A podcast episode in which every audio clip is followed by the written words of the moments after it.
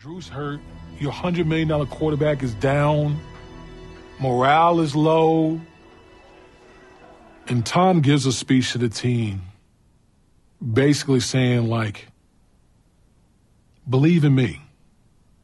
Let's get it together. I'm going to work my ass off. You're going to work your ass off. We got it. We got this. But for him to really come out and say that takes a lot of balls. Because remember, trust is earned. What has he done really to earn that? Imagine saying that to the Willie McGinests and the Teddy Bruschi, like all these veterans. Tom gathered us around, and like I remember thinking, "Oh, look at the kid, he's trying." Yeah. there we go, offense, red area, seven on seven. For anyone that says, "Oh yeah, we knew Tom was going to lead us to victories," that's bullshit. I mean, come on, this guy's never done anything for us before. All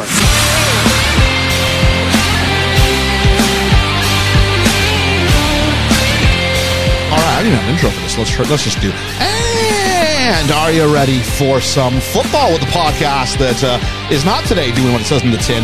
It's best film ever, but we are here today talking a little American football. We haven't even decided on order yet, but I'll start off. My name's Ian. I'm Ryan. And I'm Hermes. Hey, we got there in the end. We called an audible at the line of scrimmage.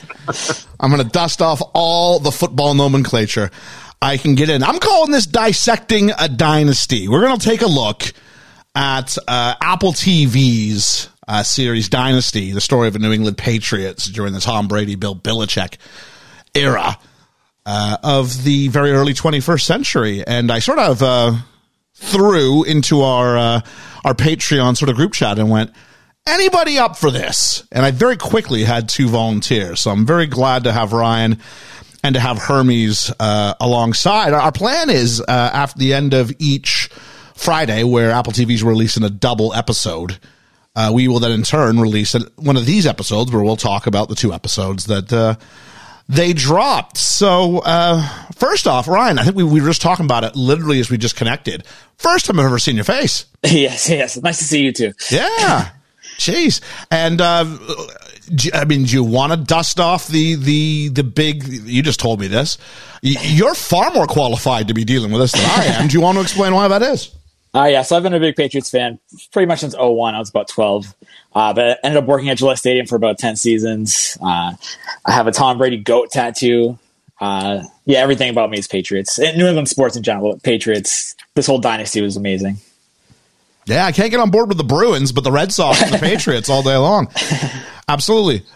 Um, Hermes, now you famously don't do our fantasy football, so I was surprised to uh, to have you throw your hat in the ring. I was I was driving around getting some supplies today, going, "Hang on, he doesn't do fantasy football." I didn't think he was a football guy. Uh, Settle the score here. What, what is it? I used to be a big football guy, especially when I was playing it. You know, like high school time frame, all into college is when I got you know, naturally big time to be into the sport. And then uh, I, same thing with baseball and everything. I just never understood the aspect of fa- the fantasy side of it. The only reason I was into it was the playing side of it. So then watching it was just like this secondary thing. So when I stopped playing it, I was like, um, it's losing its appeal here. It's getting more crazy, like more tribal. Just is an instigator for fights. I was just like, I think I'm going to step back from football. And then I really got off the wagon after the uh, because my unlike unlike Ryan repping the colors over there, I was a, a, Denver Bronco fan through and through uh, when I was uh, living in the Colorado Wyoming area, and I was probably like four or five when they first went to the Super Bowl. Uh, what was it with? Um, Is this Elway? Exactly, yeah, with Elway, and then again with Manning. And so when I got off the train with Manning, I was like, you know what? That's a good place to stop. I'm gonna, I'm not gonna sit through another 15, 20 years of this shitty well, team Jesus. So I, that's kind of I, I, I, think I think as a as a Patriots fan, I definitely hear your uh hear your thing about getting off maybe when the getting off's good, but I just can't. I actually told my friends this. Um, I'm involved in a, a, fantasy football league with my teacher friends who I went to teachers college with, and it's been 12 years, and it's the one thing we do that sort of keeps us talking. But I said, you guys have been overselling this. I said, it's real easy to root for a bad team, I think, because it's the hope that kills you. So I think I'd much rather cheer for a team who you know on game five is going to be out and not making the playoffs this year than a team who's bringing you close and you're biting your nails and, and, and burns you. That's what. That's what would me. I got a friend who's a, who's a Niners fan. I think I would much rather have had the, the Patriots season than the Niners season, if I'm being honest, all things considered. But maybe I can say that because we've got those six rings. it's a lot less stress. Like during all uh, Patriots Super Bowls, I'm like that. Every game takes off like two years of my life in those Super Bowls. There we are. It's a, it's a root for a bad team. There's no stress at all. Oh, so, yeah. I look forward to sharing some personal stories, actually, and and, and definitely Ryan, getting yours as we talk about some of these these specific key moments. Um, also, because anybody who's from Canada, the question's always, how have you become a fan of a team you are? Because there's no real geographic, really rationale for it. Some people are Buffalo Bills fans because I guess they might be technically the closest team, but you're crossing a boundary of nation no matter what. So my story is absolutely ridiculous, but I'm going to share it. And it's I'm on vacation with my mother and my sister in Maine, and I'm 11, maybe 12. And I'd moved from England to Canada about, I don't know, three years prior. And then I was going through somewhere in Massachusetts on the way there, and I saw there was this team called the New England Patriots. and no word of a lie, that's it. I'm in. I'm 100% in till the day I die on the Patriots because that's that sounds like where I'm from. That's going to be and it had the little guy sort of, you know, getting ready to, to hike the ball and uh, it was right at the cusp of the Drew Bledsoe era starting. So that's I'm aging myself there and letting kind of people see behind the curtain, but uh, that's my starts. When anybody goes, oh, you, have you've come from overseas, well, you just chose the winning. No, no, I, I suffered with some bad teams for about a good decade before before the glory started to happen. So I'm just going to sort of start off by, by saying that. So uh, we, we, we sort of covered if we're NFL fans. We've sort of covered who our team is. My next question was going to be about vivid NFL memories, but for Ryan and I, that's what this documentary is probably going to establish. So I feel Hermes, I mean, you've talked about the Super Bowls, I guess the back to back Elways, and then uh, Peyton's Peyton's last one that he gets. Well, back to back and one that he, I mean, completely dropped the first time, which is the one that I was going to get off board with when it was the Seahawks. And I remember that very specifically. And they got smoked. uh, yeah. Well, and, and as far as memories go, the Patriots were some of the bad ones. I remember, you know, playoff chances, yeah. wild card chances, just every damn. It talk about, I mean, maybe we're giving it slightly getting ahead of ourselves, but part of the villain arc, I guess, yeah, yeah. that some people went on and that this documentary touches on is, uh, yeah, that was me. I, you guys were the villains for a for a good four years in a row. Well, I'll tell you, like, like like a Patriots fan, I probably had a second favorite team, and that's whoever was playing Peyton Manning that week. was, I'm with you there. Yeah, those, those are two teams because I really didn't want to. You know, as much as Tom did pretty well going head to head, I, I definitely didn't want to. If we if we can avoid Peyton, that that's the preference. You know what I mean? If someone else can do that, please. Yeah, especially during his Colts years. I mean, those were those were his years. That was the thing where you went statistically, Peyton Manning's going to be the greatest quarterback of all time. But you kind of went, well, we've got two or three Super Bowls. Maybe we can sort of run that angle. And then Tom helped us out by getting three more, and that was all right. all right. Such as.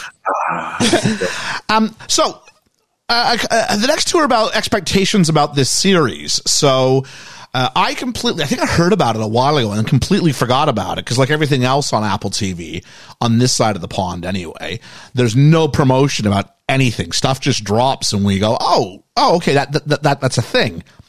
So did you have any? I guess Ryan's different because of, of where you're located. I imagine it got a lot of press. But what were your expectations for this series, or did you hear a lot about it going into Apple's debut of this on Friday? Uh, like you, I kind of forgot about it. Heard about it a while ago when they first announced it. Uh, I don't live in New England right at the moment, so I didn't see any press for it. Uh, I just happened to be going through Apple TV. I saw it was on. I was like, oh my god, I got to watch this. Uh, I had watched the Tom Brady's whole like six uh, six episode special on ESPN. So I was like, oh, do we really need another one? Uh, but I think this is going to be more Patriots and not so much just Tom Brady. Yeah, that was just I got too. Oh, okay. Um, yeah, to be honest, I'm sitting here completely unaware that ESPN did a six episode. Yeah. all those ESPN specials are 30s for 30, like none of that hits Yeah. here. So I go, oh, that, that, that's a thing. All right. And then I think the comparable, if you're Apple TV, the only thing that's sort of in the ballpark that you're really trying to eclipse is surely it's got to be you got to be talking about the Last Dance. It's what it feels a lot like. Uh, if either of you guys seen the Last Dance, Yes, I have. Yep. I was thinking it the whole time I was watching the episode one too. It was like I, I know exactly the structure they're going to be Yeah. going after for this for sure. You- That's why when you mentioned in this in the uh, group chat, I was like, yeah, it sounds it feels better to say dynasty rather than focus on Belichick or on Brady because this is more. It feels like the uh, full story of a full team. yeah, you know me. I'm just trying to get that search engine thing to go right. So that's all. About, that's all that's about. But I, I, I think we'll. Uh, We'll, we'll, we'll be all right there. Yeah. And so the whole time I'm watching this or thinking this, I'm like, if this is structural the last dance, that's a really, really interesting way. And the fact they've called this season one. So is there going to be a run of these, uh, on various teams or various whatever showed, or maybe that's just the way Apple TV's launching it as it goes, but it does come up as season one, episode one. So whether they're going to sort of plan other ones down the line, I don't know, but it's hard because these things don't appear just out of nowhere. Yeah, Like how, many, how many great sports rivalries are there? You've got the early, tw- the late twentieth, early twenty first century Yankees. I think I'm running out of a list. May- may- Maybe the early two thousands Detroit Red Wings. Maybe. You could also do you could you could do different um I guess angles. I mean, yeah, if the last dance started with in a similar fashion like the dynasty does here, maybe you could even spin it for like a season 2 of like underdog stories or something, you know, Yeah. those that let's think of the Lions. That's what I think of during this whole time frame. They were bottom of the barrel for a while before they went up all the way. I mean, NF, the, NFL Network's been doing it with uh, Hard Knocks for quite a number of seasons, and it's always kind of an underdog story as far as that goes. And then the Prime did All or Nothing, where they follow a team for a season. But I mean, there's that, but this is just such the production values on this. I think are significant, are, are, are profound, another level beyond what with them is kind of, you know, it's like ordering a pizza. Um, you know, it happened this week, get it out there so we can broadcast it so we don't lose that window. Whereas this, I think, is designed to be an evergreen kind of property where, you know, you'll watch this 10, 10 years down the line to remember the great dynasty that was. Sure. Yeah. Yeah. Well, and, and, and like you said, with production value though, where did a lot of this stop, this like cam footage and things come from? Because that was something that I'd never seen before. I mean, again, I, I fell off the NFL wagon for a good five or so years recently, where maybe some of this has been making its rounds elsewhere, but I had never seen any of this, like you know, uh, Brady in his first uh, condo or whatever it was. Like a lot of these, like behind the scenes insider scoops, if you will Yeah. intimate, you know. It's similar to the Last Dance, though, but that was just prior to phones. This Yeah. was like as phones and social media and everything was coming out. NFL You know, films are are are, pro, are nos- uh, well known for just having footage of everything. If they can film it, they do it. Now, imagine how are they, you know, cataloging all this so you can pull it. That's the thing. So the issue used to be because I teach some of this when I teach um, documentary filmmaking. The issue used to be how do we film enough footage, but in a digital world, the issue is more we have infinite footage, but how do you go back through it and make sure you can find what you want? Yeah. I mean, especially those camcorder days. Jesus. Yeah. Yeah. Those those uh, press conference rooms, they've all got those giant tripods and those massive camcorders. I was like, wow, I forgot that's how these things used to look. Yeah, absolutely. well, let's Ugh. let's go. I'm going to call it rather than deep dive. I'm going to call it. Let's go into the huddle, shall we? So um, we start. And this is a very very. So the first episode's called Backup Plan. And um, it's it's after a very brief, almost trailer again for the start of it. We jump into it in 1994, and they're sort of choosing to sort of start the narrative with uh, we really have three principal players in this in this first couple episodes at least I'd say. And the first one is 1994. Let's meet Robert Kraft because he's buying the Patriots. Um, so I didn't know he was a local boy. Um, they, they went to, which is weird. I've been a Patriots fan for as long as I know. I didn't know Robert Kraft was a local guy. And maybe that's because in the nature of the way I will watch football and, and, and how I would, uh, uh, consume Patriots material, it'll be on national broadcasts. And maybe that wouldn't be as relevant of a point to bring up. Ryan, as you were living in that region, I'm, I'm assuming everybody knew he was a local boy. Uh, yeah, I mean, his wife uh, was from the city I'm from, so we all kind of knew he was from the area. Okay. Um, men, and they def- definitely do not uh, shy away from sort of trying to present Boston as a tough sports town. You know, a town where, where the fans are a bit chippy. Uh, I think everybody's playing for second place behind Philly, at least as far as the representation that I've seen before. But if someone wants to disagree with that comment, I'm more than willing to, to yield the floor. I feel like Boston was way it was up there more before we won so much. I think we got a little bit spoiled and kind of lost lost something when we won. Uh, there was a great, it, it, pardon the wrestling aside for a minute, there was a great promo once that CM Punk did with John Cena where he says, you guys and the Boston Red Sox and the New England Patriots, you turn into everything you hate. You are now the New York Yankees. You are now the evil empire. You've lost that relatability. And I think, uh, there may be something, uh, to go there. And hey, uh, the biggest name I saw in the first episode, as far as outside in the entertainment world, Bill Burr got in this. yeah. I was not expecting to see Bill Burr show up on this episode. Anything with Boston, you get Bill Burr, Ben Affleck, or Matt Damon. I, I'm assuming if we get through this whole run and we don't see that uh, we don't see uh, Ben or or Matt, I'll be heavily disappointed. I really, really will. Um, and then we meet, I guess, one of the central figures actually for this episode. We meet Drew Bledsoe. And I remember when Drew Bledsoe w- w- was drafted, but you know, they make him out to be the all American quarterback. He's, if you could design a quarterback in a league, Drew Bledsoe is what would come out the other side. He's big. He's got a cannon for an arm. He's a good looking kid. Uh, and he's going to sign a 10 year, $103 million contract. And this is back in 2000 when those numbers were even more obscene than they sound today. Um, so I, I don't know. Do you have any memories? Um, I know I'm the old guy in the room. Do either of you have, have any memories of Drew Bledsoe when he was a Patriot? Uh, I just remember hearing the name Drew Bledsoe. Everybody had Drew Bledsoe jerseys. Uh, I was still young, not really into football at the time, but everyone, all they did was talk about Bledsoe. remember seeing all those 11 jerseys. 11, yeah. See, that's uh, similar, but I remember I didn't remember the name Bledsoe until the documentary. started. I was like, "That's right, that was who Brady. That's right." Like it, it kind of jogged. I was like, but that was it. I didn't, I didn't have any other, you know, context with it. Now, something this documentary chooses to ignore, and I'll say ignore because we didn't hear a, a, a peep of it.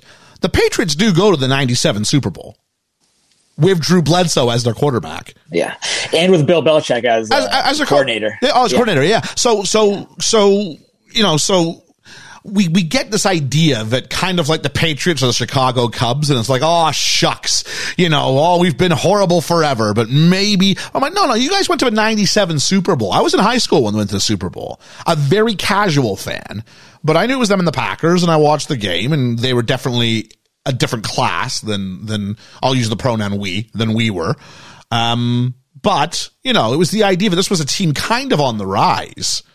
Um, so I, but they definitely aren't going to mention that because it gets in the way of a narrative that even though they're going to, it's kind of a bit in, in, in Barbie where they, where Margot Robbie says, I, we know how ironic it is to making the statement when Margot Robbie plays Barbie, but she feels ugly too. And I'm like, hang on, you can't be the whole, they said, well, Tom isn't the reason we won everything, but this, this kind of narrative is structured around Tom's the reason why we won everything.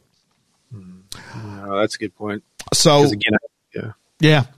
Um, it frames the story as it's the wake of 9 11 and football. Robert Kraft even says football would play a part in the healing of the nation. And I'm going to yield to the two American guys on the pod and say, what do you think about that? Uh, he definitely has a point. I mean, right from 9-11, there was no sort of gatherings. And I know the NFL took that week of the week of 9-11, they canceled all the games. So that, that first week back was like one of the first times, you know, people were all together in such big crowds like that. and the heaviness. I'd, I mean, I'd say they did it well. I did, they did it respectfully. Uh, I wouldn't say like there was a problem, but I think it was one of those like, just like uh, not mentioning '97 was maybe an oversight. I also think that again, not being on the East Coast when 9/11 happened, I wonder if it wasn't maybe a little cheap, or like maybe was it drawing too heavily on? Because again, I was, but I, I wonder if like being in the stadium was that heaviness something that was then alleviated by the sport, you know, by taking your mind off of things for a little. I don't know, but and I, again, I was probably even a little younger than than uh, most who 9/11 impacted the way it did. So yeah, I wouldn't. I don't know. I guess a permission for life to start. It, it's okay to go back to normal. It's okay to go to a football game. It's okay to have fun. It's not disrespectful, but we need to do this together. Um, it's difficult because I was in Canada at the time, and we're and we're definitely affected. We're, there's a lot of I don't know if we're culturally cousins or brothers or whatever the word we want to sort of sort of frame on it, but we share a lot of elements of culture. Uh, so much so that I think sometimes that line's becoming a bit nebulous. But it would be it, w- it would be unfair of me to suggest that our experience would be the same as as an American experience. So we got our version of it, but it was a diet. Like all our stuff shut down as well. But I think we were doing it out of solidarity rather than um, rather than mourning something that happened to us directly. If that makes any sense. Yeah, out of respect, not as much um like firsthand experience kind of a Yeah, thing. Yeah. We're gonna stop out of respect for our brother who's going through something right now. Right. Right. Yeah, it was. Uh, but yeah, but this notion of uh, it's okay to gather, it's okay, it's okay to do things, and then football's going to happen. And we get told in the voiceover that the Patriots were five and eleven the year before, and they're already zero and two or on the way to zero and two. And I will. uh, Someone asks Drew in the. Uh, he's doing a talking head spot. He's in the studio. And he says he's at his best when he's up against it. And the producer says, Yeah, I've heard the same thing from Michael Jordan and Tiger Woods. And God bless Drew Bledsoe when he goes, Yeah, I'm often put in that company. He even put himself at the top, didn't he? I, th- I thought Drew came off really good in the in the in studio stuff. I felt uh, the benefit of hindsight. He knows his place in, in this story, and uh, could have easily just not participated. But I thought he was uh, he he came off really well. I can't disagree with that at all. Yeah. Um, Bledsoe then scrambles to his left, and I'm thinking he's much quicker than I remember Drew being. I remember Drew just kind of being because I remember the bit about him getting hit all the time. I absolutely remember that. But I'm like, oh, he's moving all right, and man, does he take a hit. And this is when Robert Kraft starts talking about how close this bond is between him and Drew Bledsoe. And it was kind of like finding out that daddy had a had a, a son from a previous marriage. I was like, wait, what? Because you see all those photos over the years and all that video of Kraft and Tom Brady and the relationship that they have. But to find out he had fostered a very close relationship with Drew Bledsoe to the point where one of Robert Kraft's sons says he's like he's like a fifth son to my dad. I did not know that. I didn't realize Kraft had four sons. I only know the one. Yeah, the one the one who's always in the box with him, right? yeah. So, um, but he says, I don't know, um, gentlemen, am I jaded? Because they're going to think he got, and, and Bledsoe's wife saying the same thing too.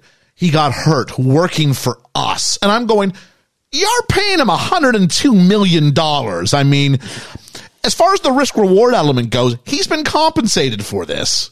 Now I know NFL contracts aren't guaranteed, so you could cut him if it ended up badly, but he'll have done okay in some measure from his partnership with the New England Patriots. Not wishing his death, not that, but just the idea if he has to retire, you are playing American football. That is part of the uh, risk reward sort of outcome possibility. Yeah, I feel you with that. It, it's football. People get hurt. It just it's a risk you take. Yeah. And, and the fact, I, I wonder if uh, the contracts look differently now than they did at the time when it comes to like injury uh, cuts, because that is, I mean, is part of the contract. That was something that uh, in college I learned pretty quickly. You can get a scholarship, but that if you're not, if you don't complete everything that's in the scholarship as far as athletics go, then your scholarship for everything else goes as well. So like maybe a hundred million dollars is for 12 games. And if he only played five, does he get 50 or does he get 25 or like what's, I don't know how that would have worked, but maybe, maybe I want, I wonder if some of the, especially with CTE now has uh, changed since then. I know there was a thing where they sat Russell, they sat Russell Wilson in the previous year. They sat uh, Derek Carr out in uh, Oakland or Vegas. I don't know. This was the first year in Vegas, wasn't it? So it would have been Yeah. Oakland. okay. And they sat them the last few games because if they got injured, then the team would have been on the hook for next year's salary. But if they didn't get injured, if so, if you could just put them on the side and wrap them in bubble wrap and not play them, then you could cut them at the end of the year and save that money. So there must be that's 2023. But so so I don't know what the deal would be with if you're injured. How much of that is still available to you? Surely, I don't think the contracts would be so bad that if you get hit and you get hurt, they're going, "Well, you're cut. See you later." Surely, there's got to be some sort of insurance. Sure. Yeah. I, I, yeah. yeah, I, I just w- I would be curious. Pre. I mean, when he signed that, it was was it 2000 or was it uh was it that same year 2001? I can't remember if know. it touched Yeah. on it specifically. But yeah, I, I'd be I'd be very curious if it's like yeah because you know we went to the Super Bowl or we're trying to do the Super Bowl. That's like the entire agenda here. We think you're the best bet we have for that, so we're willing to give this to you, but it needs to be 12 games or it needs to be 15 or whatever it is. I don't know. That'd be something I, I might need to do some research on to expand on this if Apple doesn't cover it for my for my own little nitpicky things. There you go. Um, the doctor or a doctor says his lung was filling up with blood because I guess a, a piece of his bone cracked and pierced the lung. And untreated, he would have died. Now, I'm, I'm all for hyperbole and making something set, but there's no way as a professional athlete it was going to be untreated. It wasn't like they weren't going to let the hundred million dollar man go home and be like, "How do you feel?" Like, he, if anybody was in the safest place to not die, it's Drew Bledsoe. I would think so. I mean, Yeah. yeah. that's a pretty quick diagnosis. You're diagnosis. not you're you're not letting him walk home, are you? Like, if anything, a professional athlete, if you get hit in any capacity, they're going to take you and do the and do the relevant tests on you. Uh, yeah. you know. but again, CTE and everything. Now, I mean, there's plenty of controversy out there with pump them full of steroids and see how you know hope it go- keeps going, kind of a thing. Keep the engine running. Um, he's likely gone for the season, and they're going to have to turn to 24 year old Tom Brady. And one of my favorite quotes that came from uh, some talk radio or some sports news on TV quote, the spotlight's going to be on this guy. Let's see if he can produce. And dramatic irony is a wonderful thing because we all get to watch this fully knowing what the story is. I would love if I could find someone who was in a cave and knew nothing about this and could sit them down and go, let's take a look at a story of a guy named Tom. That's all I'm going to tell you. Let's see how it works out for him, how their reaction might be to all this. Yeah. I, I mean, I love I love that about sports though. Same thing with the last dance when you have that little bit of knowledge and then you see I mean all the pundits was it whether it was at the end of one or two of episode 2 just all the writers and everything just doubting this, doubting that, talking crap about oh that is one of the sweet joys of things like this. Yeah, one of the um, I, I used to teach media studies, and one of the things we used to teach the students was that um, there are certain types of what they call pleasures you can get out of a media text, and one of them is audience superiority, where you feel like you're smarter than a character or a presence in a text. It can be it can be fiction, it can be nonfiction, and one of the easy ways to do it is situations like this, where we know the story. So when they go, "This Tom Brady kid, I'm not sure he'll amount to much," we get to go, "Oh, you stupid man, you don't know what I know. He's he's he's going to be a bit better than average, I would say." so there we are. Um, and so then we get the, and I, I even love this the way they had Brady sit down into the chair. No one else got the sit down shot, but Brady gets the sit down shot when he sits down here. And then he looks up and you're like, oh, it's Tom. And he explains, he says, hey, for Coach Belichick, if you're in, you're in for a week. That's all you're going to get. And uh, he says nobody, and uh, oh, Bill, and then we also meet Bill Belichick, who goes, "No one's entitled to anything. You got to work and perform each week." And uh, um, one of the offensive linemen, Damien Woody, said Brady gave a speech to the team to say, "Hey, believe in me," and that's a ballsy move for a 24 year old rookie to say, "Strap on, boys. If you believe in me, I got you." Yeah, I like to be followed up saying, you know, you got to earn that trust. And Brady's just this rookie. Nobody really knows. Which- and he's saying this. which I appreciate it because we've heard so much. At least I imagine we, ha- I have, and I'm sure you have, Ryan. I'm not sure. How, I'm not sure how much of it is Patriots funneled, or if it is in the in, in the mass consciousness. But we've heard so many of these stories of Tom Brady's insane belief in himself before. It was refreshing to kind of get the part where Brady leaves the room and then have him go, Yeah, we all thought he was he was just crazy. There's there's there's there's there's, there's no way. Yeah, absolutely. We, I feel like as a Patriots fan, we really hear just Tom's story, not so much the truth. Yeah, that's a good way of putting it. Um, Teddy Bruschi's uh, a, a, a, little patronizing. He goes, "What has he done to earn that?" But then he goes, "For anyone to say they knew Tom was going to lead us to victories, that's bullshit. This guy's never won anything before."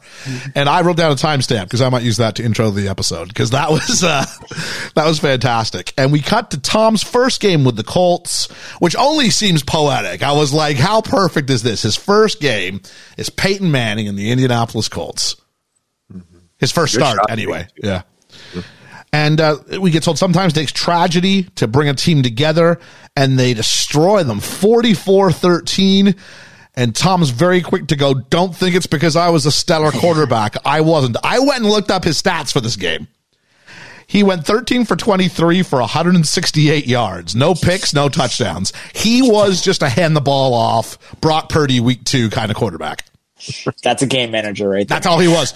Go in there. It's like, and a lot of a lot of big name Hall of Fame guys start off that way. Ben Roethlisberger started off as a game manager. Slash Stewart goes down. They're like, just don't get picks. That's all we ask. And they, and they develop into something. Now, I, I, I would like to state for the record, I feel that Tom Brady is several notches above Ben Roethlisberger, despite his Hall of Fame career. Well done, Big Ben. Um, but yeah, he's his job is literally is hand the ball off and don't make any stupid mistakes. And then we cut to one year earlier in the NFL combine. And this is the, another one of those shots. If you're familiar with the Tom Brady narrative, you've seen the shots of him standing beside his nameplate. He looks like he's just had half a lasagna. Um, he's, he's, he's not a physically impressive character. Uh, Ty Law says he came in as a goddamn nobody rookie and we get footage of the combine and I didn't catch the guy's name, but an offensive lineman teammate of his who was also a rookie that same year said he David Nugent. Oh, David. Okay, excellent. Yeah. Said said he was like a baby giraffe running around. and you know what? Hundred percent nailed the the simile. That's exactly what he looks like. so there's nothing looking at him where you'd go if you look at just basic, you know, arm strength, the the, the eye test. You're looking at him going there's nothing remarkable about him. Like, sure, does he deserve to be an NFL quarterback? Apparently so. But there was nothing where you look at him and go, every team got, oh, how could they be so foolish? He, he just looks like a guy. So I don't know exactly. Um, but that's kind of, again, it's part of the lore of Tom Brady and uh, he gets drafted. And they didn't mention how many was, but, but I think it's like seven quarterbacks go before Tom Brady. Is that right? I th- I think it's six. The Brady six. six. The Brady six. Yeah. Because there's, yeah. there's been a documentary on those six guys, and yeah. none of them made it past yeah. the third year in the league or something like that. Yeah, I think the most successful was like Marc Bulger. Went like That's it. Seven seasons. Yeah. And uh, and and then Brady sitting there going, and that's what he's got that same chip on his shoulder that Michael Jordan does. You know what I mean? Like in the Last Dance when he leaned forward and go, and that ticked me off, and that was all I needed. same idea here, where Tom's often gone. I kept track of every one of them, and I just sat there and and and sort of made a note of of, of what happened. So, and before anybody thinks the Patriots are geniuses for drafting this guy, they did pass on him five times. Just just just to put that out there and he's the fourth string quarterback in training camp. And Bledsoe says, shares some stories and says in training camp, he was like an eager little puppy. And they pulled pranks on him and they talk about how they put this uh, FBI dye in his socks. And the minute you perspire a little bit, it stains drastically. And so he had purple feet and as a result, uh, you know, and, and, we do have some footage of him kind of doing some stretches, going, you know, I don't know who, who did this, who did this, and I think one of the linemen are going, I don't know who did it, but I'm not telling you anyway, and and and they're just busting his chops. But they cut to Bledsoe, and he's going, I had this was not the guy I was worried about. when I think about people who I was worried about taking my spot, wasn't him? He was the fourth string quarterback. Yeah and uh, they're living in a truck stop. He and uh, the offensive lineman Nugent was it? Yeah, Nugent. Yeah. Yeah. And uh, you know, until they make them a team, and then Brady buys a condo, and there's a great story about Ty Law selling him a condo. I, I I love that story because I'd heard the story in the past that you know Ty Law gave him a deal on this condo. So then you hear Tom Brady side of it saying he didn't get any deal, he got fleeced on it. That was that was a good detail. Yeah No, it, it adds that humanity uh, and the and the camaraderie that that I miss of sports so much is that little that back and forth. yeah, it makes them seem like real human beings, individuals as well. It gives it a sense of accessibility, right? Tom's hmm. excited that he's got a pool table and a TV. I'm like, yeah, I'd be pretty excited about a pool table and a TV as well. But but but for him to go, you know, Ty Law's going, I'm going to go tell Tom he still owes me 150k, and, and Tom's like, there's no fucking way. he fleeced me. He left me a TV, but he robbed me blind. So I really enjoyed that. Um, we um, so he uh, we Nugent continues to talk about living with Tom, and we get stories about playing Tecmo Bowl and how Tom. Man, I'd hate to be Tom's roommate if I was doing this and that with him purposely like causing the game to reset, he and I would not have been friends throughout the month. Um, so Tom doesn't like to lose. My question for you guys is: Are either of you good losers? Hmm. I've gotten better at it. I will say. I'll agree, but I'm still not a good loser. I'll admit to that quite openly. I'm a, I'm a pretty good loser at this point. I just so I know I'm going to lose. Just accept it. Move on. I'm on to the next thing. Um, and so Tom was telling Nugent he knew that when his moment came, he'd be ready for it. And now we jump to uh, Tom's third start, a come from behind victory over what was that point called the San Diego Chargers, 29 26. Uh, he does pretty well in this. He throws for 364 yards and two touchdowns. So you're going, okay, actually, that's, that's, that's a really strong game. Uh, a little known fact: when I was looking up the box score, I saw the opposite quarterback was one Mister Doug Flutie, which I'll just mention as a, as a as a as a Canadian kid. Doug Flutie's a legend in Canada for what he's done in the Canadian Football League. So. I was once on a I was once on a flight with Doug Flutie. Oh, yeah. are you are you was, Forrest Gump? Is that what this is? I was in the airport going back to Boston one time, and I look over. I was like, that guy looks like Doug Flutie. And not two minutes later, he had a San Diego Chargers visor on. I was like, there he is. now, did he have short hair? did he have like glorious Doug Flutie long hair at the time? Uh, it was it was shorter, but it's uh, still very nice hair. Yeah. Love me some Doug Flutie. Um, and so they're already starting to talk Brady versus Bledsoe. And um, Boston Globe columnist Bob Ryan says it's back to Bledsoe once Drew comes in. He's he's really slamming this other uh, analyst for suggesting it's going to be a controversy. And uh, we find out that Tom took uh, some of the defensive linemen out or something like that, and he said to them, "I ain't giving this shit back." I, am not doing it. And he walked off to get some more beers. And they went from going, that's the spirit to like, yeah, this is the NFL. You're going back to the bench, son. So, um, and so that's put to the test. Drew is cleared. And uh, he anticipates he'll be the starter again. And he phones Belichick, who says, Well, I'll just get here and we'll see how it goes. And Drew's like, Oh, and so he's recounting the story for us. And it's such a well told thing because I feel a little bit of sympathy for Drew, even though I know how the story ends for everybody. Uh, I, I, I do feel a bit of sympathy for Drew because you're forcing him to sit down and tell me the story. So how can he not be uh, a little bit like that. But Belichick names Tom the starter against St. Louis, and Jackie MacMullan, uh, never columnist from Boston, talks about the unwritten rule, which is if you get hurt, you don't lose your job. You come back and you continue to get your job.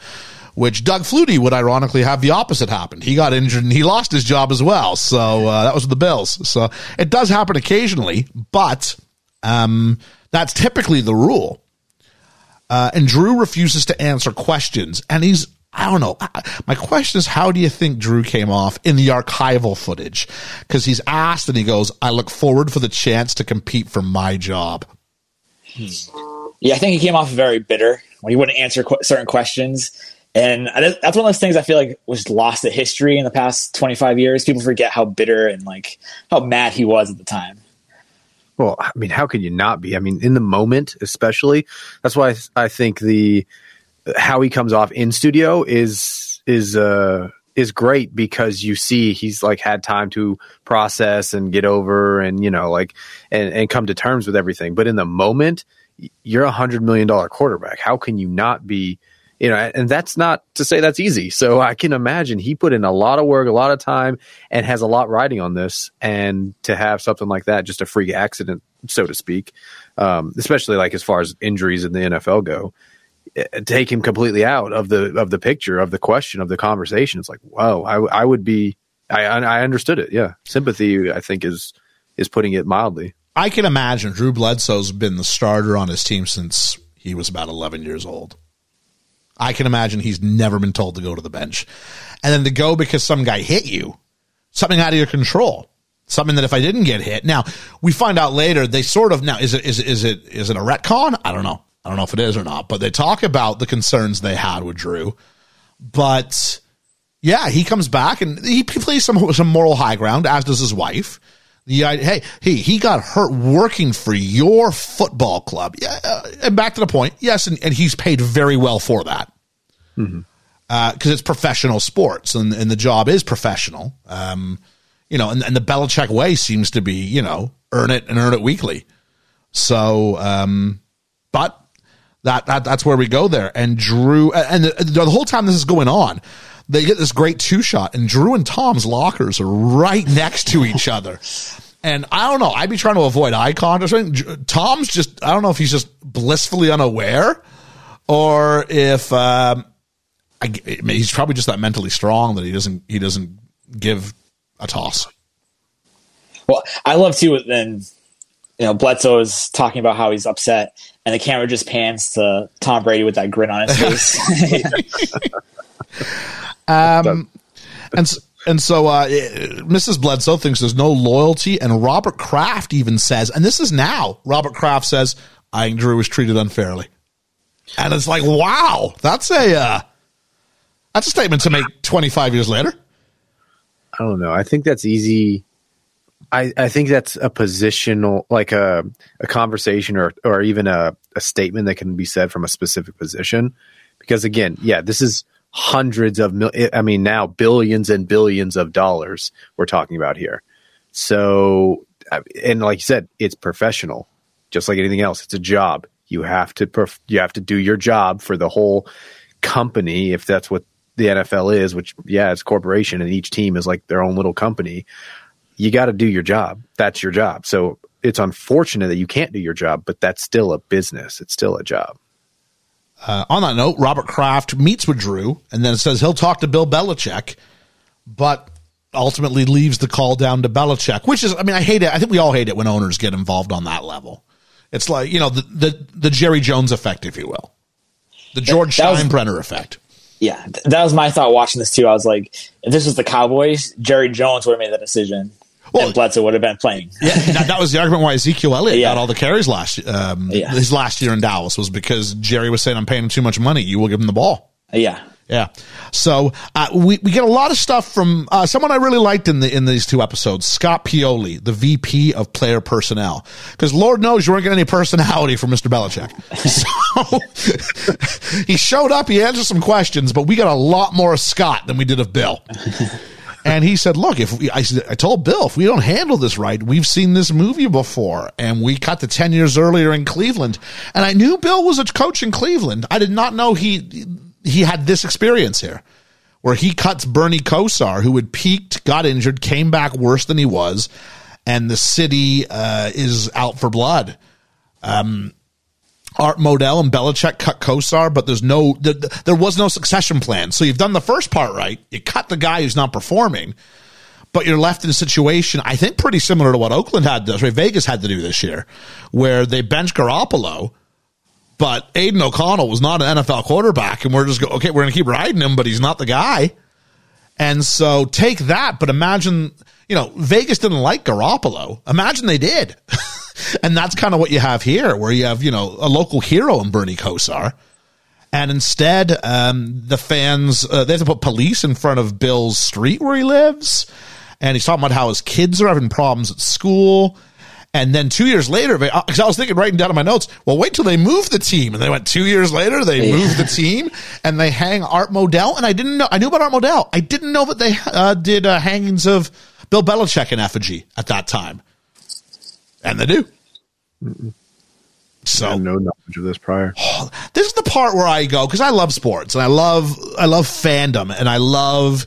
There's nothing that brings people together like when your team, nation, whatever it is, wins.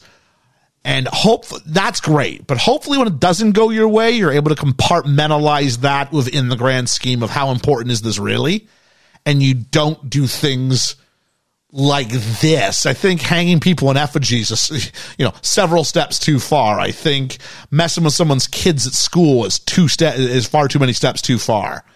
Um, I get passion, but passion that's misdirected can be very harmful. Yeah, I, I, was surprised about the hanging an effigy. I, I never knew about that. Like to see, I feel like that would never happen these days. I would hope not, anyway. Yeah, you, you really would hope not. Yeah. We haven't had any sort of like I guess I don't know like Oakland took it pretty well when when the team moved to Vegas, didn't they? Yeah, yeah. I feel like it wasn't that bad. Yeah, not wasn't that bad. Um, so, um, so we go back to 2001 and we get told this is the same situation here. So Bill's got to be right on this one, or else this is going to be it. And Belichick gives one of his sound bites on the thing that says the only thing you have in the NFL is your name and your reputation. That's it. And so I think he's he's aware uh, when he goes on because uh, you know he's like I am the guy who makes the football decisions. This is what we're going to do. And we go to them in St. Louis. And uh, Brady, uh, in the middle of this controversy, throws a couple of bad picks. And uh, we cut to Robert Kraft, who says we felt in that game that Belichick had let him da- let us down. And they lose 24 14. And I was sitting here going, because they don't mention until the next episode. I am sitting here going, hang on. This is the greatest show on turf, um, Rams. This isn't just random St. Louis team. This is the defending Super Bowl champions, I believe. Well, one year removed. One year removed? Okay. Yeah. So like this is this is a heck of a good team. So to lose 24 14 uh, with your guy who's starting is, I don't know, it's his like fifth start in the NFL or some nonsense like that. Like, it's, yeah, I, I felt maybe it was supposed to be. Plus, uh, Kurt Warner threw for 401 yards in that game. So, you know, maybe there's times when someone costs you the game, and there's times when the other team just beats you because they're just better on that day. And it seemed like this was one of those. Yeah. Did I, I don't remember off the top of my head, but was it like are they just focusing in on Brady for the sake of this documentary, or do you remember it being one of those games, you know? My fandom at this time, like I'm still pretty casual. I knew I knew of it. I was watching the highlights. I was doing that sort of thing, but I wasn't living and dying with it. But quarterback by its very nature is going to be when there's a quarterback controversy, it is the thing where that becomes the single point of conversation. Uh, Ryan, I'm sure can can testify. I mean, this year in New England, there was a quarterback controversy. Yeah, yeah. And it becomes the only thing worth talking about. You know, how was Mac Jones?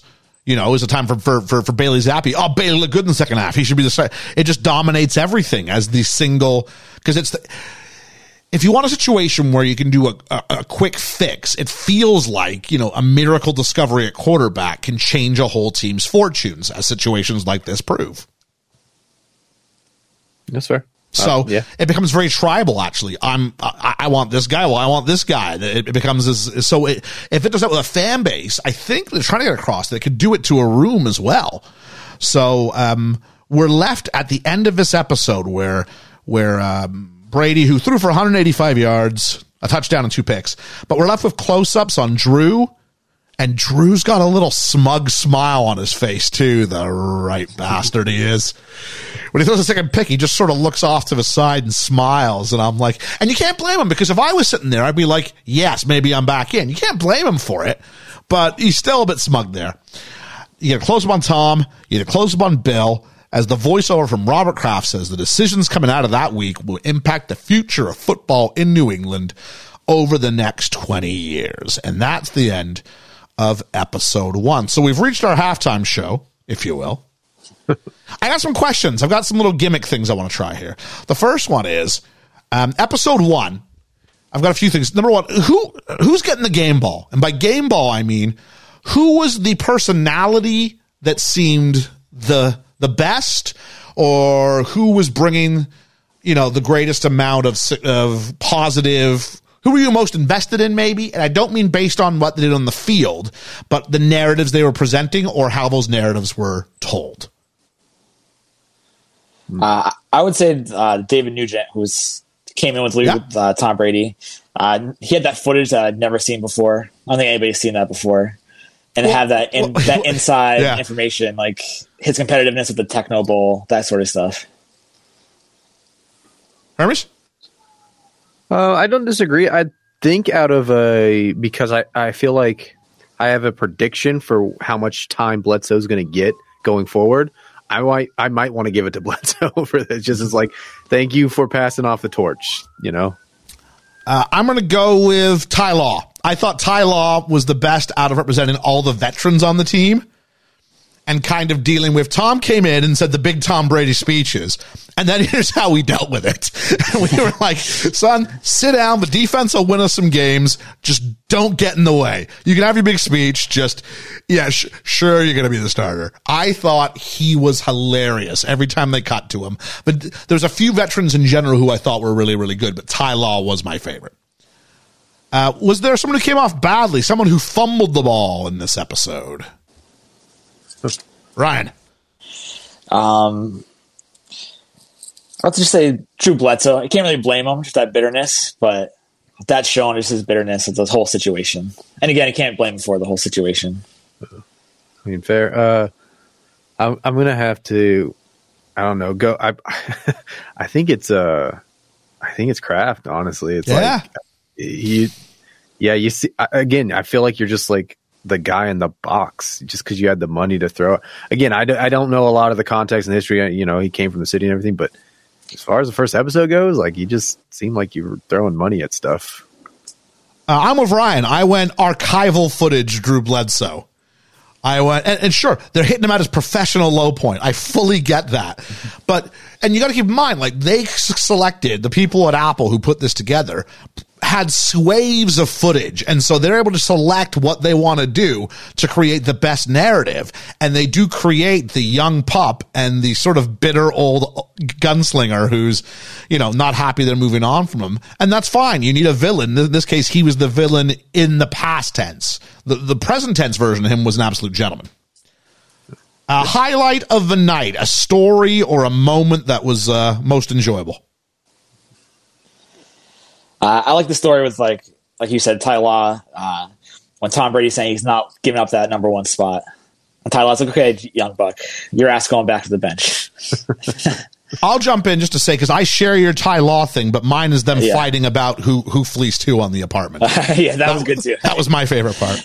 Uh, Hermes, No, I, I was the it was going to say the the the condo, the apartment, yeah, because it's so it's so indicative of that brotherly. Like, no, it was me. No, it was you. It was me. No, I thought I was going to have to apologize for this next category, which I've called Omaha, Omaha, which is famously known as being a Peyton Manning thing.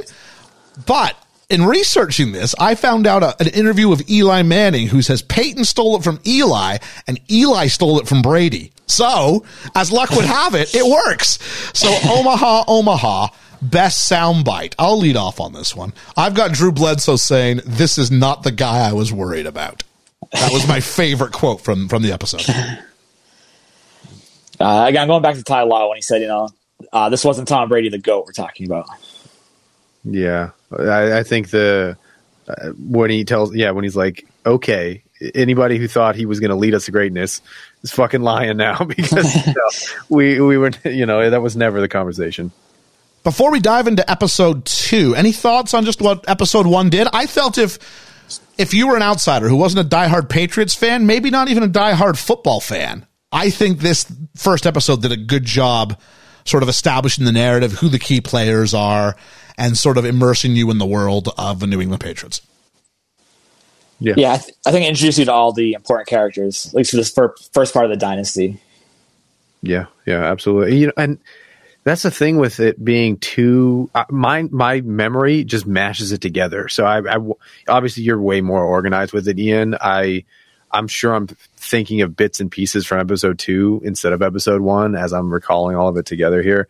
So I wonder, yeah, if if if that wasn't like the perfect way to do it with two episodes rather than just like one after another each week, or maybe all binged at once. I don't know, but it was a it was it was good nonetheless. Both of them together, one at a time, was good nonetheless. Yeah, I think if you do five weeks, it's interesting as we as we pivot. Um, just talking about the sort of broadcast release schedule. If you drop ten at once, it might be overwhelming, and it doesn't get a chance to snowball. But ten weeks is an awful long time to keep the public's interest for. I think five weeks is a really clever release strategy. Different. It was also very smart to release it the week after football's over. Oh, that's a good point. Uh, yeah. Yeah. I'm surprised it wasn't promo during these, the the Super Bowl. Uh, I was watching the feed with the American ads. I didn't get anything for it. So I yeah, I, I didn't get any either. yeah. I, I didn't watch Super Bowl, so Oh wow! can't tell you. I, I had to work that night. I was up till four. Oh, you said that, yeah. Yeah. I was up till four fifteen in the morning. Jeez. Let's kick off the second half, episode two, the Snow Bowl. The Snow Bowl. Uh, if I'm being honest, a game I never saw, so I've heard a lot about it over the years. It was actually really interesting to dive into what I'd heard a lot of. I have a friend who's a very big Raiders fan, and so I've heard a lot of conjecture and anger over the years. So it was interesting to go ahead there. But uh, we we start off after a little bit of a recap of that St. Louis game. We we go to the 2000 draft, and Brady tells us he thought he might be a second or a third round draft pick, and we see all the quarterbacks, some of whom I couldn't even remember as players. I was like, is, it sounds like the name your Madden game comes up with when you just hit auto generate. And uh, Chad Pennington being picked, and the Jets fans getting super excited about it. But then we get some of Brady's family showing up. We see his sister, we see his dad, and they say when he got to the fourth or fifth round, he went for a walk with a baseball bat, just sort of walking around the uh, the old neighborhood to make sure. Uh, I don't know if he's going to smash some cars up or what, but he something comes across. Tom Brady's got a bit of an anger problem. yes. Don't they say Brad or something when they're introducing this specific portion? It's kind of like a what is it like middle class Brad or something? I was like, yeah, it kind of comes off that way. So, uh, yeah, I guess like Michael Jordan also had sort of uh, statements about that. You know, he was so committed to winning that anything less he would get really, really angry about. And he goes for a walk, but then we actually get to go inside the war room. They have footage of them saying, Are we making the call? Let's make the call. Yeah, let's go with it.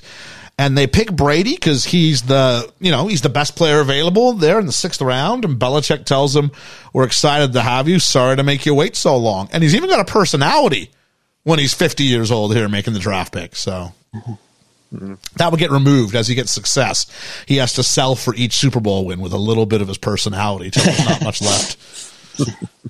So after the draft, Brady says, Hey, look, no one expected to see the sixth round pick around on the team for very long. But Robert Kraft says, and this is the story we've all heard. A skinny beanpole came up to him and said, Mr. Kraft, I want you to know I'm Tom Brady. And Kraft says, Yeah, I know who you are. You're our sixth round pick from Michigan. And he goes, Yes. And I want you to know I'm the best decision your organization has ever made. And that's the story, isn't it? We- We've all heard it a bunch of times, but uh, man, did this guy write some big checks and cash every one of them. it's better because he cashed them, and uh, Yeah. we hear it, you know, because Oh, the yeah. amount of times I've heard this, and it's you know, they're out their arm, they get hit. It doesn't matter. Like how many of those stories exist? I infinitely more, right? Oh, and I bet you people who have heard this too have come up and done the same thing since and fallen flat on their face. You know, I'm the guy who's going to be the guy this is all about. Okay, yeah, sure you are. I'm sure Mac Jones felt the same way.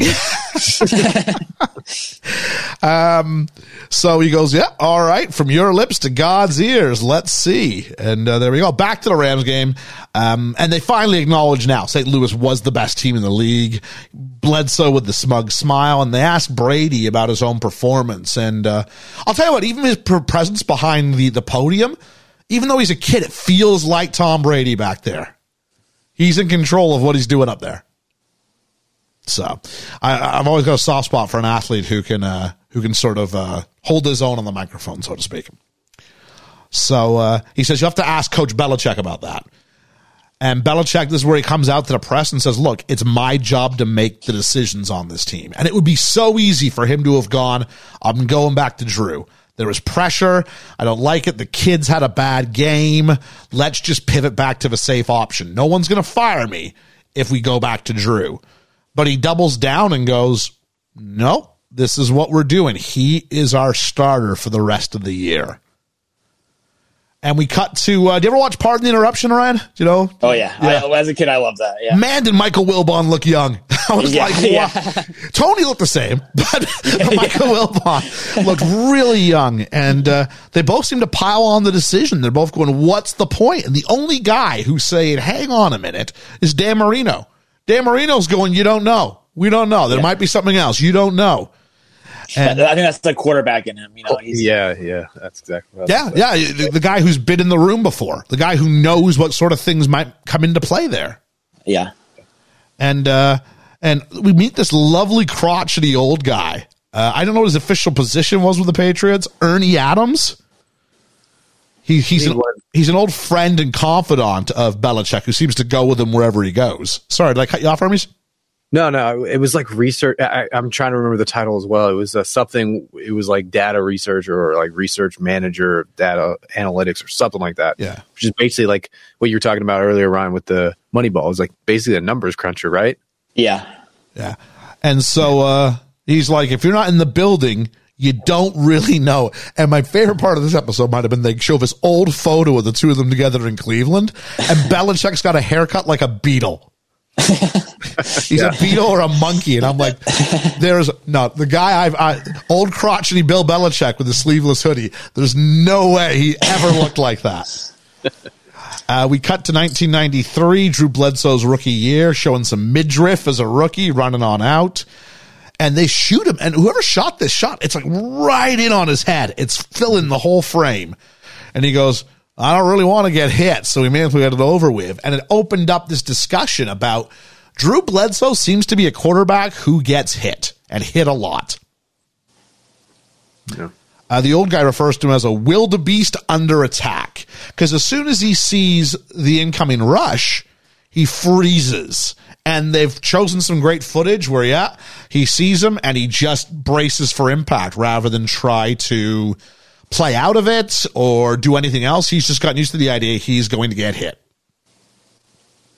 And- yeah, that's a conscious thing that you know he didn't realize was happening. Yeah. Well, he wouldn't be the first young quarterback to get drafted to a team who probably should have also grabbed some linemen to protect him because it's a common thing that stud quarterbacks tend to get sacked a lot because, you know, the skill player, you usually get those good offensive linemen in the first round when you took your quarterback. So you, unless you've got one, and if you had one, the last quarterback probably wouldn't need to be replaced as easily. So it, it's the great irony of the position. and Uh, and the great it wasn't it this uh, episode where they where the uh, line mentioned like uh, Brady's like uh, uh, ability to like personalize, you know, uh, communicate with everybody and Yeah. get everybody in to you know, and he was like, you know, you you treat us well outside the field, like we're that usually translates well to the field, kind of a thing, and it's a big team effort thing that I think the documentary does really well on highlighting. I agree. I agree. And Scott Pioli says, "Hey, look, what what happened during this thing is we learned who Tom was. So." You know, that whole, because it's not Tom's rookie season he does this. People think it's his rookie season. It's Tom's second season he does this. So he does sit for a whole year if memory serves. Yeah. Yeah. So they, they, they, they, they know who he is. They know what type of player he is. They know what kind of person he is. They don't know. They don't know where he's going to ascend to. Where's his ceiling? You don't know that because he's not getting the proper reps. But you got an idea. And we cut to Tom's childhood, and little boy Tom doesn't know what makes a good baseball player. The Expos will help him figure it out when they when they when, when they draft him. Um, there's some shots of him in a Joe Montana 49ers jersey and he was he was into sports, but more so into winning. We're told, and uh, we had this uh, mention about how he was driven to improve on his weaknesses. Someone said he wasn't very mobile, so he drew these five dots on the cement behind the house. And I thought it was going to be a much more impressive looking thing. Than I'm like, oh, he got some sidewalk chalk and just drew some things. Okay, that's not nearly what you made it out to be, but okay. Well, maybe he was out there for ten hours. Who know? You know, maybe it became this obsession thing. Maybe. But yeah, I agree. It was kind of underwhelming. Um, and so we get Saints at Patriots, and they win 34-17, and Brady goes Brady goes off for 254 yards and four touchdowns. And Belichick confesses here, Tom made him better because Tom was so prepared. It forced him to up his game as a coach. And this is really interesting because things got, I mean, even from my position in England, Ryan, things got ugly between Bill and Tom towards the end. Heck, forget the season he left. The last five years, it was Yeah. a bit ugly. It seems like they're both into let's reattach that field because our stories are always going to be intertwined, and it would be a lot better if we weren't talking shit about each other. Right, right.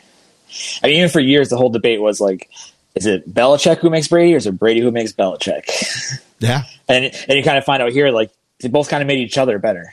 Yeah, and it was nice. They were both effusive in their praise for the other. Yeah. And it felt like without prompting, and that was that was that was a nice thing to see. It'd be a real difficult one if they were just real bitter towards each other the whole time. Yeah. That'd be a hard watch. um, and so they said, "Hey, Tom says we did football school, morning, noon, and night. We talked football." And uh, there's lots of mutual respect. And uh, Brady says Bill's belief in me made the team buy into me. So those things we heard in episode one, where the team's going, yeah, sure, you're going to have this job. All right, kid. When Bill's so committed, it forces the team to go, all right, if, if maybe we don't see it, but coach sees it and, you know, we believe in coach. So we'll, we'll, we'll believe in the kid. Right. Big difference there. And we find out they didn't lose another game the rest of the season. And we've got this great montage and exactly what Hermes was talking about, where Tom, I think it's Tom, says football's a relationship business. And uh, we find out that he's joining the offensive line in their drinking contests. And there's some, even some great footage that I guess his roommate uh, got of him fairly, fairly lit up, it seems, one night. um, and so, uh, and so th- th- there's a he's playing hard and then he gets hit hard and the music stops and then he just pops it looks just like some the sort of hit that took out bledsoe but tom gets up and you're like okay th- th- th- there we have it but it was that idea of it if you take care of your o line in the social stuff they'll take care of you on, on sunday on, on the field uh, but the defense rides him hard in practice, and you just get this one shot of someone going "fuck off, Brady," That's Mike Vrabel. and it's Mike Vrabel. Yeah. Uh, up until ten minutes ago, the head coach of the Tennessee Titans, yeah. And he sits down, and it's the only line he has in this episode. Yeah, Tom was just fine. and I'm sitting there going, every episode, I'm kind of going, who'd you get this episode? I wasn't expecting to see, and for some reason, I just thought Mike Vrabel was too big. Because of what he's done outside of this, I thought maybe he was. Uh, but yeah, let's get the band together. And uh, we find out that the fact that he's such a uh, rookie, not technically, but rookie is in the idea of he's such a young pup, and no one's expecting him to lead them, and that lets this team be more of an ensemble cast than anything else. So, like you watch the Kansas City Chiefs this year, it's the Patrick Mahomes show, right?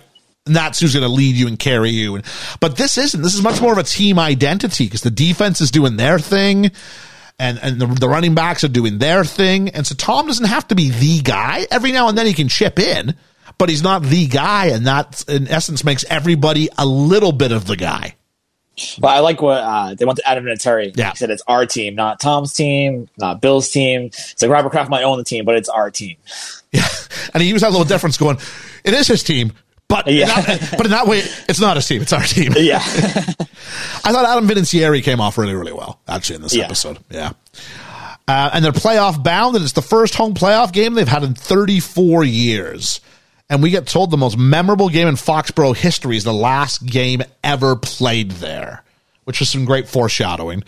And uh, all the scuttlebutt. Hey, you can check out the Scuttlebutt podcast wherever you find out your podcasts, where reputable and, in this case, disreputable podcasts can be found.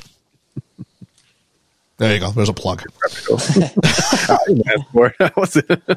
all the scuttlebutt is about how the Patriots can't win. The the talk radio's going, they're gonna get they're gonna get slaughtered. I'm like, they are the higher seed. They have the home game. It's not like it's not like you know, they were seven and nine and won the division and are up against some team who went thirteen and three. That's also that's just Boston sports talk radio in a nutshell.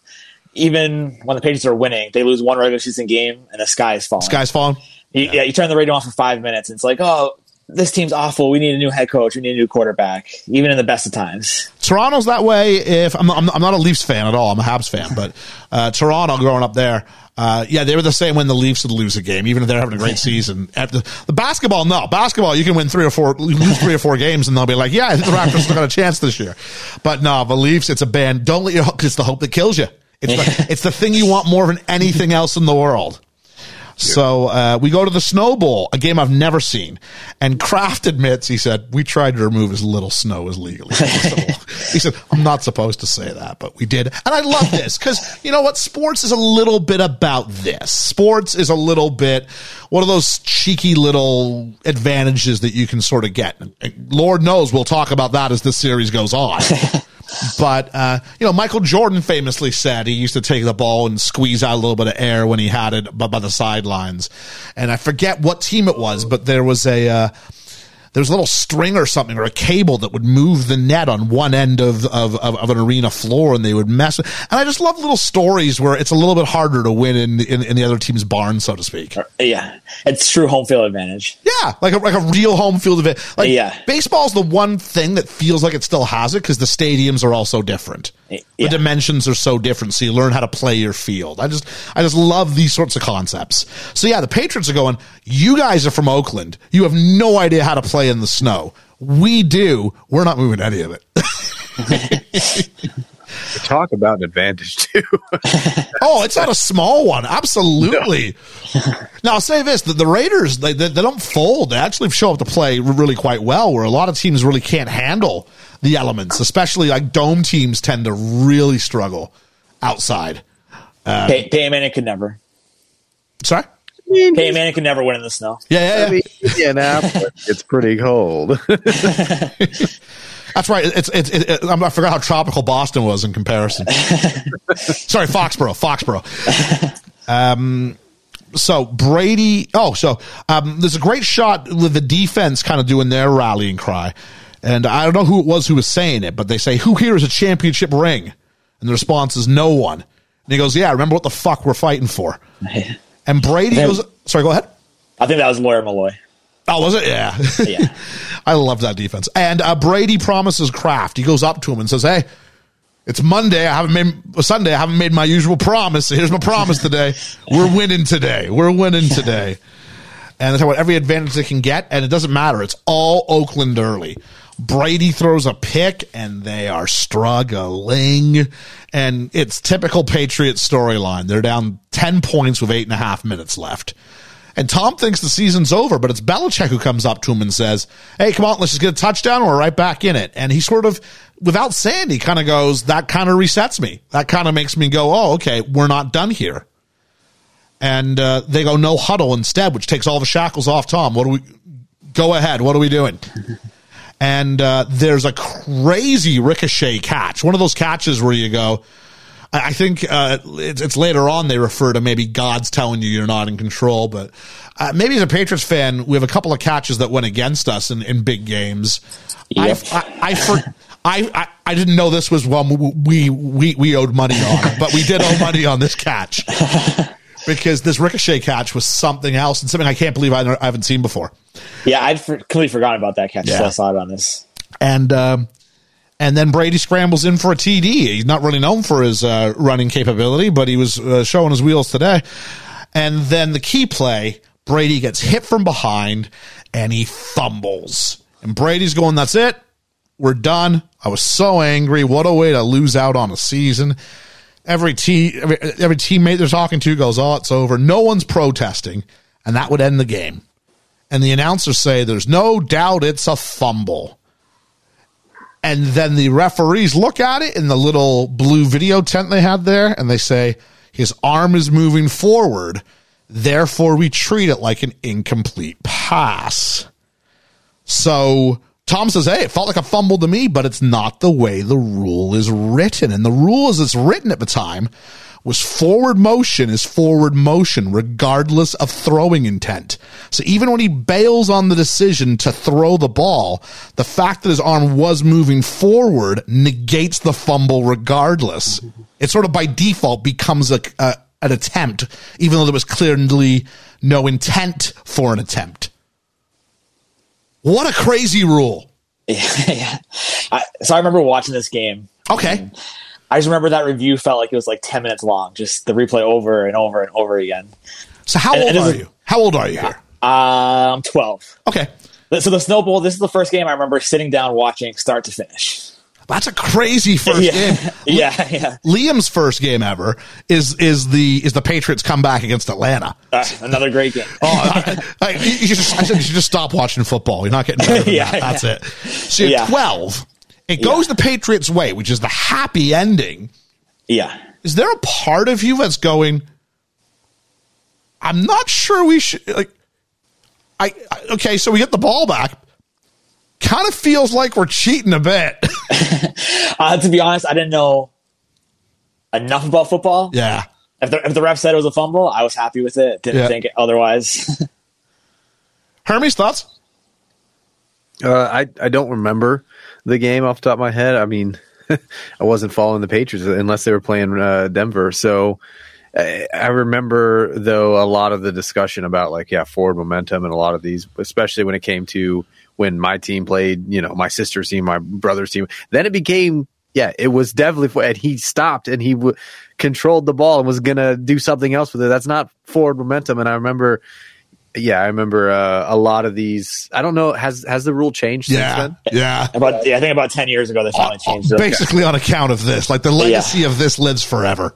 right like it's if you're if it's for momentum and it gets the momentum gets stopped not you stop and then decide something like that's got to be the deciding factor because looking at the replay Yeah, and you, the, you still have to look and go like he's clearly going for a pass, as opposed to this where he goes and then clearly changes his mind and is bringing it back in. Yeah, exactly yeah yeah even when i watched i was like hmm, wow that does seem i can't believe it it took them this long or even this game didn't be the, it wasn't the deciding factor like that very year Now? I, I will say, as written, called correctly.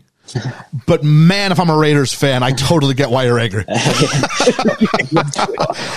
Uh, I love I love I love the quote from Robert Kraft when he said, "God bless Walt Coleman and the Tuck Rule." Tucker roll. So there we are. Um, and so then all that happens, and we're sort of getting told the, you'd think it would be Brady telling you the end of this, but it kind of pivots to Vinatieri. You're like, why are they doing this? And it's because that's what the game's going to do. It pivots, and he goes, oh, and then all of a sudden I realized, oh, I have to kick in this to tie the game. in a game where you can't see anything. Like Belichick has to ask what happens to the kick because he cannot see it. And I'll tell you what, the the the cameras and whether they were located, I mean, you got not they did a really good job of just emphasizing how heavy this snowfall is. Yeah. And I, I, I remember that night watching the game and looking out my window and seeing the road just completely covered in snow. It was Yeah. one of those big snowstorms. And, and imagine on the field, like you know what those lights do when you're on the field when you're Yeah. surrounded by those big lights. To snow, I can't even imagine what the visibility would have been there Well, the- on the ground. yeah, there's also a shot like that and what it does to your ability to uh, to control your feet. You know, the one yeah. guy on the on the drive. I don't know if it was the the drive of the fumble. Sorry, not fumble, or or a drive of the um, the uh, quarterback sneak touchdown. But Brady throws to a guy who catches it, tries to spin to do, and he just his legs just go, and he just falls where he is. And so you, you can't see the yard markers, so you got to keep an eye out for the sticks on the sideline because you know you, you've lost your ability to see to see the hashes. Oh, it's crazy. The kind of weather we're used to in Canadian football up up, up, up north of the border.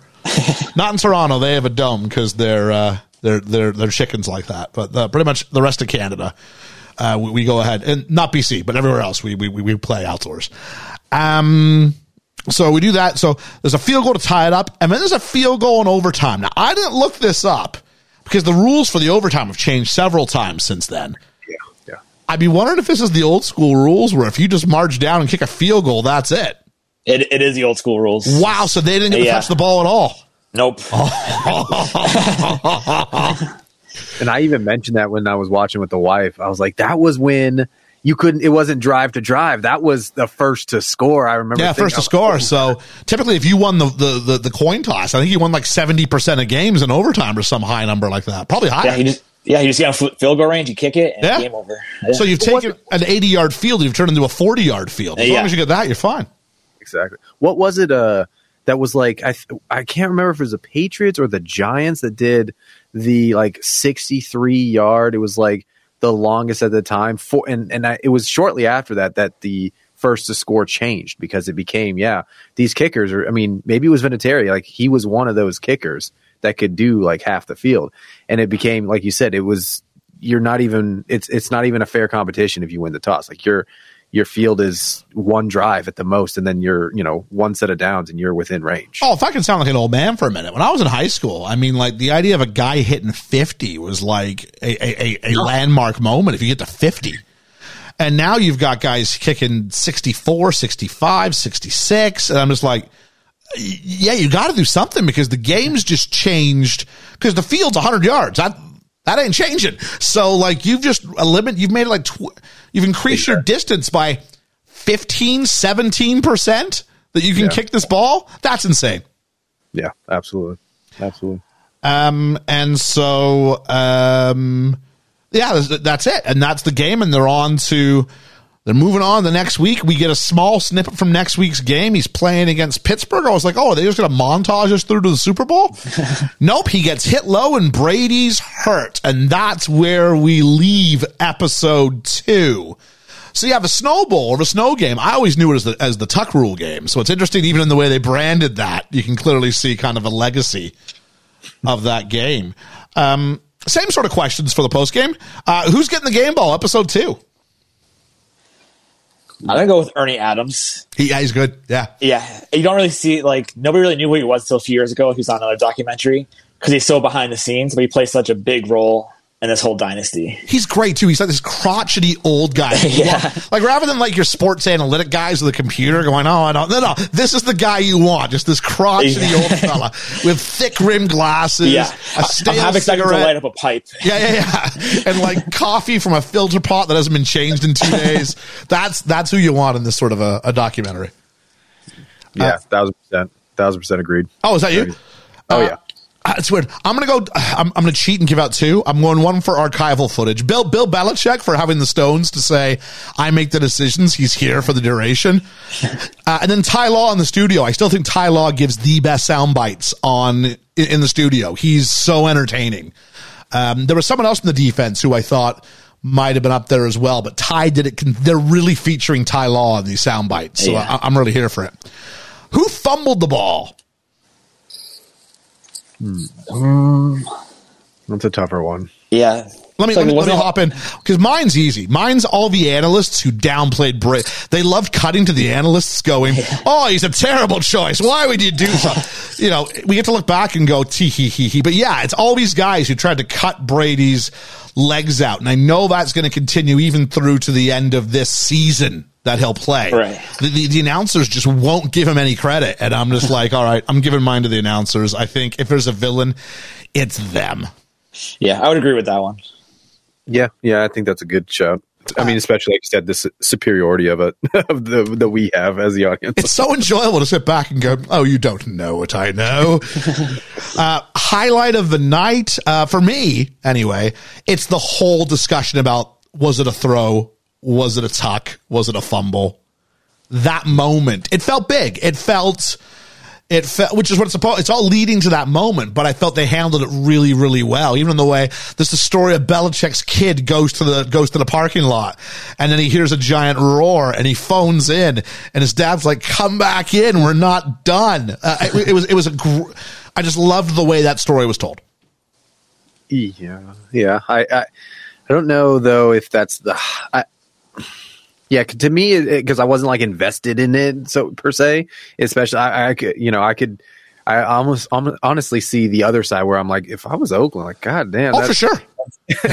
and so I, I don't know, like, so for the highlight, I gotta say, like, the emphasis on like the home field advantage, the guerrilla warfare, if you will, of this good. like that is that was a highlight to and the way that they you know like you said gave very a lot of varied shots to so you could get the sense of how thick this was. When they had the um uh the leaf blowers you know in the beginning Yeah. like to clear some of the markers i was like i've i've played in snow. That is the worst. So- the worst ever. And have oakland come over from california to play. Yeah I'm like i can't even i would have been on oakland's team like god damn it this is one of those weeks. So- no thing So you have played American football for like for like a high school team or something like that, yeah? yeah What position did you play? six years. Uh, I, the the best position I ever got, uh, I was all league for my state was uh, outside linebacker. Wow. So I was defensive heavily, but I was I was very fast. So And the reason why I say I was better at linebackers because I was very fast, so naturally they put you at wide receiver, and I just didn't have the hands for wide receiver, unfortunately. So yeah, defense was definitely my game. Ryan, did you play, buddy? No, I didn't play. No? No. I, was a, I played baseball as a kid. Not very good. Uh, Canada, um, our season was the same for uh, what you would call soccer, um, and what we would call soccer too, to be fair. Um, and and the American football team was was the exact same season, and I was I was more committed to my soccer. But the coach was trying to get me, and I was the opposite of Hermes. I had hands, but I had I had no speed.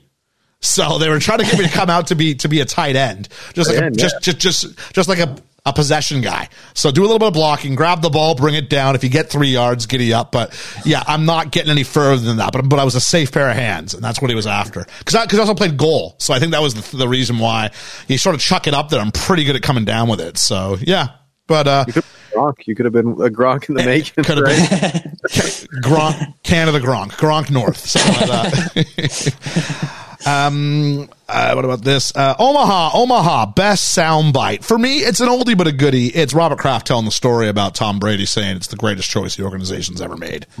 That's my soundbite, but there's lots of other ones that could have been done. That's a good soundbite. Uh, Ryan, did you get your highlight? Oh, sorry about that, buddy. You know, like- I, know, I think my highlight was uh, just Tom Brady promising a win to Kraft. Those Okay. are big words for your first playoff game. yeah. Fair.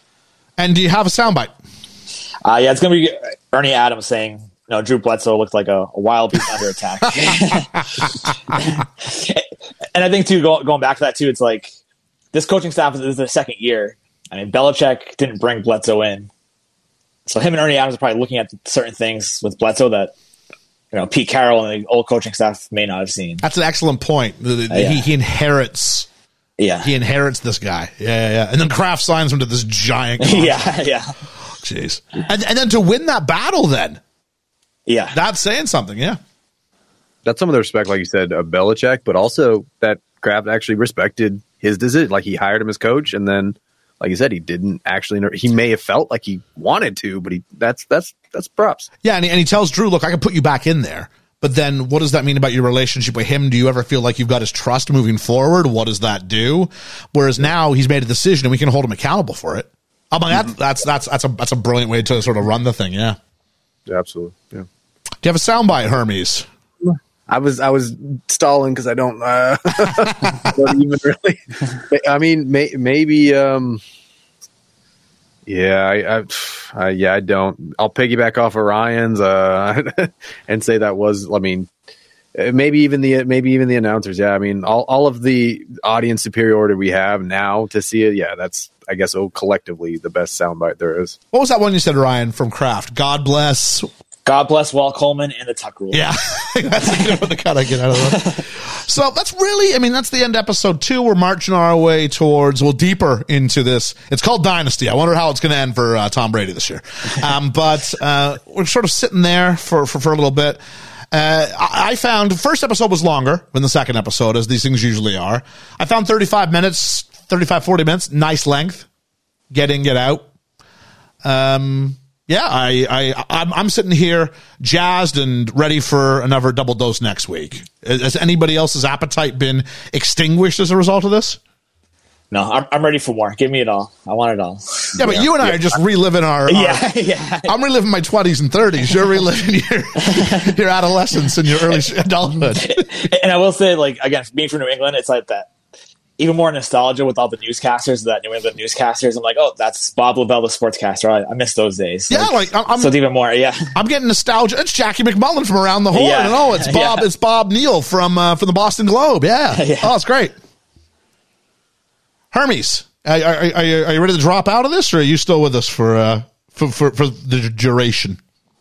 Uh, I well, yes, I am with you for the duration. Um, but it's funny enough that uh, the Last Dance, um, I liked that it was uh, on Netflix that I could binge it because I don't think if it was a weekly thing, I would have seen the full. I would have dropped out after like episode one, maybe two. You know, it wouldn't have invested me the same way because basketball wasn't my game. This immediately w- is one of those that uh, you know I don't get nostalgia for missing the game, but there is like every high school senior, every college senior is like you have your last game and you kind of you don't notice it at the time and you never do. And they always like mention it. You're never going to, you're never going to put these pads on again. You know, you're never going to get another chance to do this again. And you're not going to know it until it's gone, blah, blah, blah. And then see, reliving some of that, seeing this now, I'm like, wow, man, what, what a sport it was. And what a, and so yeah, I'm, I'm, I'm, I'm invested. Like I said, I, Oh, wow. I don't even drink during the week, and I just like I need a beer and hang out with the guys. and talk about I, I, I fucking hated the Patriots for so long, but hey, give credit where it's due. That was me in the last dance, man. I hated the Bulls when they were doing their thing because because because I hate dominance. And I remember Yeah. talking to a buddy of mine uh, who was a big Patriots hater. And then I don't know, a few years before Brady ends it, I said to him, I said, "Look, I know you hate Brady. I know you hate it because they always win. Have you ever thought about going? You're never going to see this again. You really aren't. This is something special." And then he kind of pivoted and went. He, he sort of adopted a more just an appreciation. It's not his player, it's not his team, but every time they went for a run, he went, this really is something I'll never see again. It is interesting to hear you talk about your nostalgia being linked to a your hatred of the Patriots, but then also uh, some nostalgia that comes from the idea of being on a team and having that camaraderie and having even some of the points you've made today have sort of linked to that side of it. Whereas mine's all, you know, me watching my, my, my TV and talking with my buddies about the games. You've got a frame of reference that I actually can't access. Hmm. Uh, and maybe that's why it fell off the way it did. And uh, like I said, I'm I'm was surprised at how invested I, I was. Like, uh, you know, it just came out of nowhere. It was it was so it's really well done of a documentary. I definitely would say. I mean, even anybody who's maybe not a Patriot fan, check it out because yeah, like the Last Dance, yeah, it's definitely worth it. Yeah, because they're definitely still heroes. They're, they're still the plucky underdogs at this point. There's no that that other stuff's got l- a long time to develop still.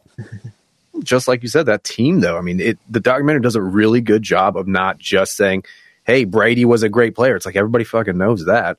It's like, but this is why it was a great team and why it's a dynasty, not a Brady team. It was, it was the, it was Belichick. It was the fact that Bledsoe got. It was a lot of these things, and it's it's good to see it. And I love they're going to build it up, and you got to build it up before you can tear it down. I think I'm here for both parts of this. It's going to get real soap opera later on, but right now, let's have the love story before the marriage starts to break apart. Yeah.